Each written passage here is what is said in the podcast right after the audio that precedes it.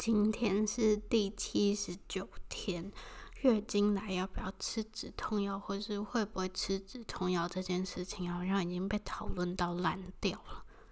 我自己也有跟身边的人讨论过，但我最佩服的还是那种就是月经来会肚子痛，但选择不吃止痛药的人，就是打死都不吃止痛药的人，我真的太佩服了。就我昨天就想说，我今天没有什么特别的事情，所以我就不去买止痛药来吃，就感觉好像可以忍得过去吧。但后来我真的觉得我真的错了，真的超级不舒服，然后又超级浪费时间的。对，然后。对，就是此时此刻，我依旧后悔着为什么我不去买止痛药呢？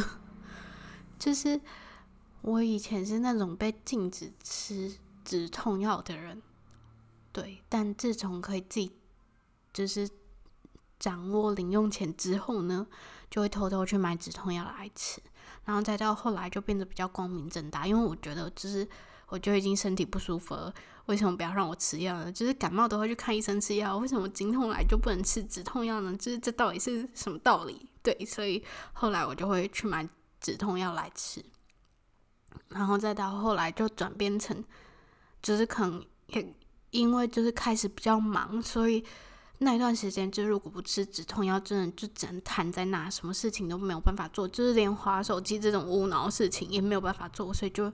会觉得很浪费时间，后来买止痛药的想法就会变成，就是我不想要浪费那一段时间，就是瘫在那边，所以我去吃止痛药。就是虽然效率可能没有像平常那么的好，但至少多少还是有点产出。对，然后这样的改变呢，就变成就是。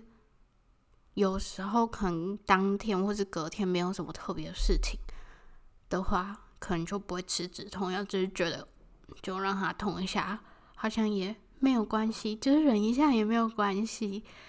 对，因为每个月这样花止痛药的钱，就止痛药价格从很低到很高的的都有。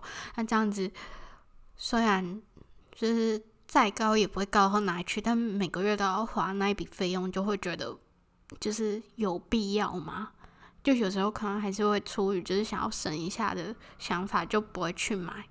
对，但我发现我真的是个就是没有办法不吃止痛药的人，这就是我觉得就是身体不舒服的情况下，那个情绪真的很容易爆炸。对，所以就。